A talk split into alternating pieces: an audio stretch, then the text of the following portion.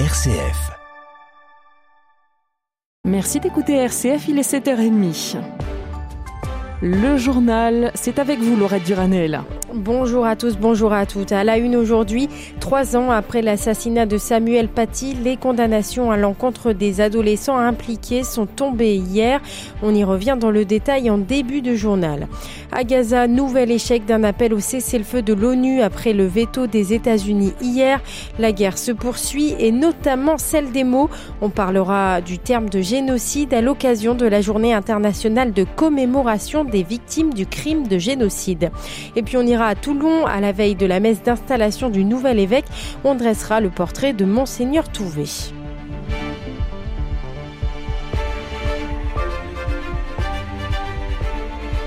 Trois ans après l'assassinat de Samuel Paty à la sortie de son collège de Conflans-Sainte-Honorine, le tribunal pour enfants a condamné hier soir les 6 anciens collégiens jugés pour leur implication dans l'attentat, avec des peines allant de 14 mois avec sursis jusqu'à 6 mois ferme.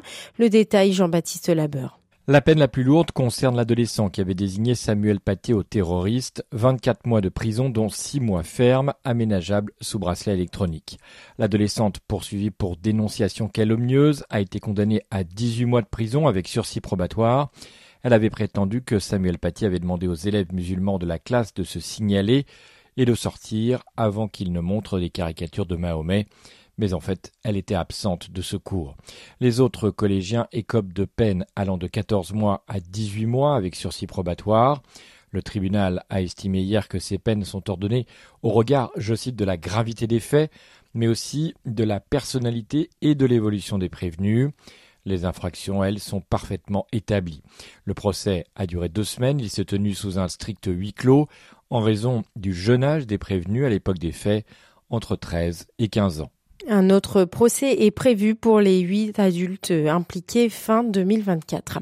Et puis toujours à propos de terrorisme, 4 jeunes adultes vont être jugés prochainement à Paris pour des projets d'action violente. Il s'agit d'une femme et de 3 hommes âgés de 19 à 21 ans. Leur projet s'inspirait du djihadisme ou du néonazisme, voire des 2 à la fois. Certaines personnes étaient mineures au moment des faits. Au Proche-Orient, la perspective d'un nouveau cessez-le-feu à Gaza échoue une nouvelle fois. Hier, les Américains ont posé leur veto face à une résolution de l'ONU réclamant un cessez-le-feu immédiat. Pendant ce temps, la guerre entre Israël et le Hamas se poursuit avec des armes et des mots, alors qu'a lieu aujourd'hui la journée internationale de commémoration des victimes du crime de génocide. On s'interroge, peut-on justement employer le terme de génocide à Gaza, comme l'a fait Jean-Luc Mélenchon cette semaine, ou doit-on seulement parler de risque de génocide pour le peuple palestinien, comme évoqué par les experts de l'ONU? Le père Patrick Desbois est spécialiste de la mémoire génocidaire et fondateur de l'association Ya'a Inunum qui documente le génocide des Yézidis en Irak. Pour lui, il ne faut pas à tort et à travers utiliser le terme de génocide. Je ne pense pas que le terme de génocide convient, ni pour les attaques du 7 faites par le Hamas, malgré qu'ils aient découpé des gens en morceaux, qu'ils aient brûlé des enfants vifs, qu'ils aient ouvert des ventres de femmes enceintes, etc. Je pense qu'il faudrait nommer plutôt ces affaires-là de crimes contre l'humanité. De la même façon, je pense que les bombardements de Gaza, pour le moment, je ne les nommerai pas non plus un génocide, qu'il y ait des crimes de guerre, puisque là, on est dans une situation de guerre, donc ça sera évalué. En ce moment, dès qu'il y a quelque chose, les gens se posent la question du génocide. Mais ça n'a pas beaucoup d'impact. Monsieur Poutine, qui a été condamné par la Cour internationale, voyage de partout, il est reçu par la Chine, il était dans les Émirats, dans l'Arabie Saoudite, en grande pompe. Les gens imaginent qu'il faut vite nommer génocide et que ça va nous protéger. Près de 15 000 personnes ont déjà été tuées à Gaza depuis le début de l'offensive israélienne, selon le ministère de la Santé du Hamas.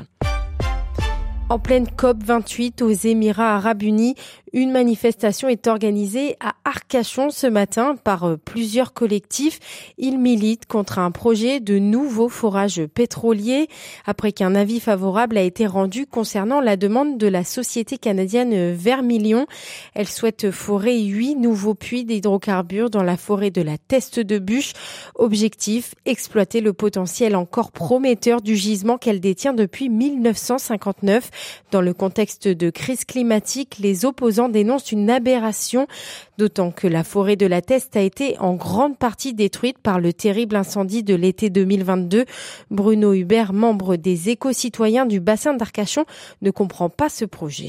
Il y a une espèce d'aberration dans le contexte écologique actuel d'ouvrir de nouveaux puits de pétrole, en plus dans un territoire qui est sensible et fragile, qui est exposé au risque incendie. L'incendie s'est arrêté au pied des puits de pétrole et on peut s'imaginer une catastrophe bien pire s'il y avait fait un embrasement en plus au niveau des puits. Enfin, ça ne fait qu'augmenter le risque en fait. Il y a un espèce de cynisme à ouvrir ces puits comme ça. Après un terrible incendie, on a l'impression que les gens sont passés à autre chose. C'est comme si c'était exceptionnel, mais ça n'allait pas revenir, alors qu'on sait très bien que malheureusement, les sécheresses, les canicules, plus la submersion, en fait, c'est un territoire qui est exposé à quasiment tous les risques. Et à aucun moment, on a l'impression que ces risques sont pris en considération quand il faut prendre des décisions. Et les opposants estiment aussi que ces nouveaux forages sont contraires à la loi Hulot de 2017 visant à ne plus exploiter d'hydrocarbures en France d'ici 2040. C'est au préfet de Gironde désormais de valider ou non ces nouveaux forages. Une célébration importante pour les catholiques varois. C'est ce dimanche que se tiendra la messe d'installation de Mgr Touvet à 16h en la cathédrale Notre-Dame de la Cède à Toulon. Nommé évêque coadjuteur du diocèse de Fréjus-Toulon le 21 novembre dernier par le Vatican, l'ancien évêque de Chalon-en-Champagne prendra officiellement ses fonctions ce dimanche à l'issue de la messe.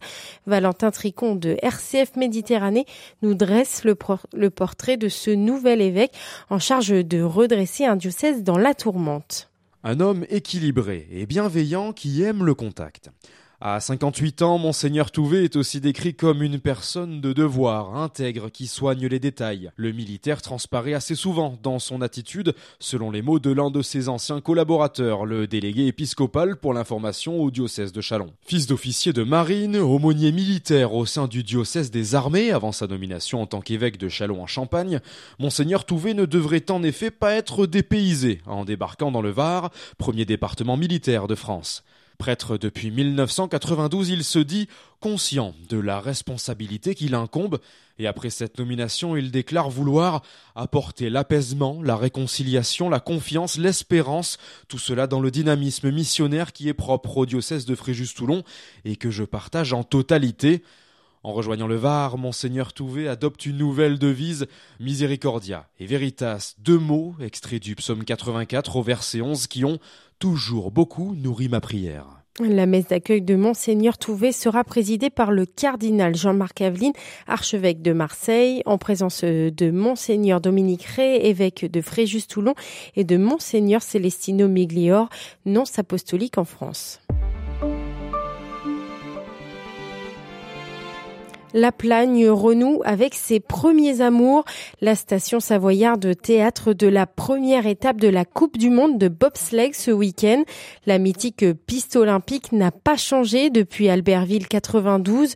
Le même tracé, 1 km 500, 150 km/h de vitesse de pointe, 19 virages. Margot Bosch, 24 ans, qui a grandi à côté, la connaît par cœur. Avant sa course ce dimanche en Boba 2, elle nous en livre ses secrets. C'est une piste qui est assez technique, a des grands virages avec beaucoup de pression, on prend beaucoup de G. On peut prendre jusqu'à 6 G, donc 6 fois le poids de son corps. Donc c'est vrai que c'est une caractéristique un peu technique qui différencie la Plagne. On a une vitesse moyenne à la Plagne de entre 120 et 130 km/h en fonction des disciplines. Donc ça va être très intéressant et c'est vrai que c'est une piste qui nous correspond bien. Commencer les descentes et j'ai appris à piloter à la Plagne, c'est là que tout a commencé et j'espère que c'est là qu'on brillera pour la première fois. 120 athlètes se sont entraînés cette semaine sur la piste mythique de la Plagne avant les épreuves de la Coupe du Monde ce week-end. La piste olympique de bobsleigh est ouverte tout l'hiver au public. Et si vous êtes amateur de sensations fortes, sachez qu'elle propose également des baptêmes de pilotage. Côté foot cette fois, hier Lens a freiné son redressement en championnat en concédant le nul 0-0 à Montpellier. Une piètre performance à 4 jours de son ultime et décisif rendez-vous en Ligue des Champions face à Séville. Et puis ce week-end, sachez qu'il a lieu le Téléthon.